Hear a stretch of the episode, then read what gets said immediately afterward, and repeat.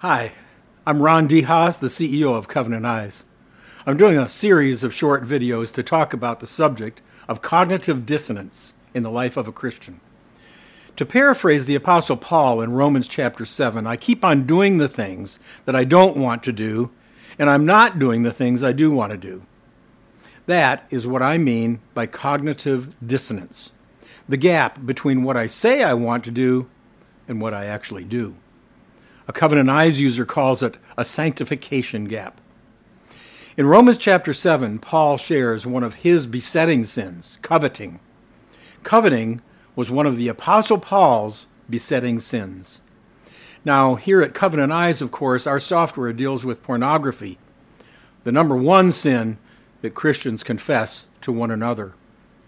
Confession is a start to accountability, but accountability goes much further than that. For example, take a minute to think about your own cognitive dissonance. What do you wish you would do that you don't do? Or what do you do that you wish you wouldn't do? What is one of your cognitive dissonances? It might be that you want to pray more, or maybe control anger, or something else. And it might be pornography. I'll tell you the surest way to bridge the dissonance gap is accountability.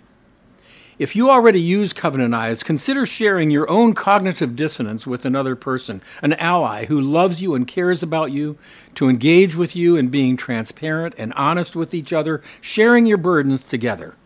Confession and ongoing transparency are key ingredients to accountability. Confession and transparency, transparency are key ingredients to success in overcoming your own cognitive dissonances. It's what Paul was doing in Romans chapter 7, confession and transparency. I think you'll be surprised how confession and transparency help you overcome your cognitive dissonances. Accountability worked for Paul.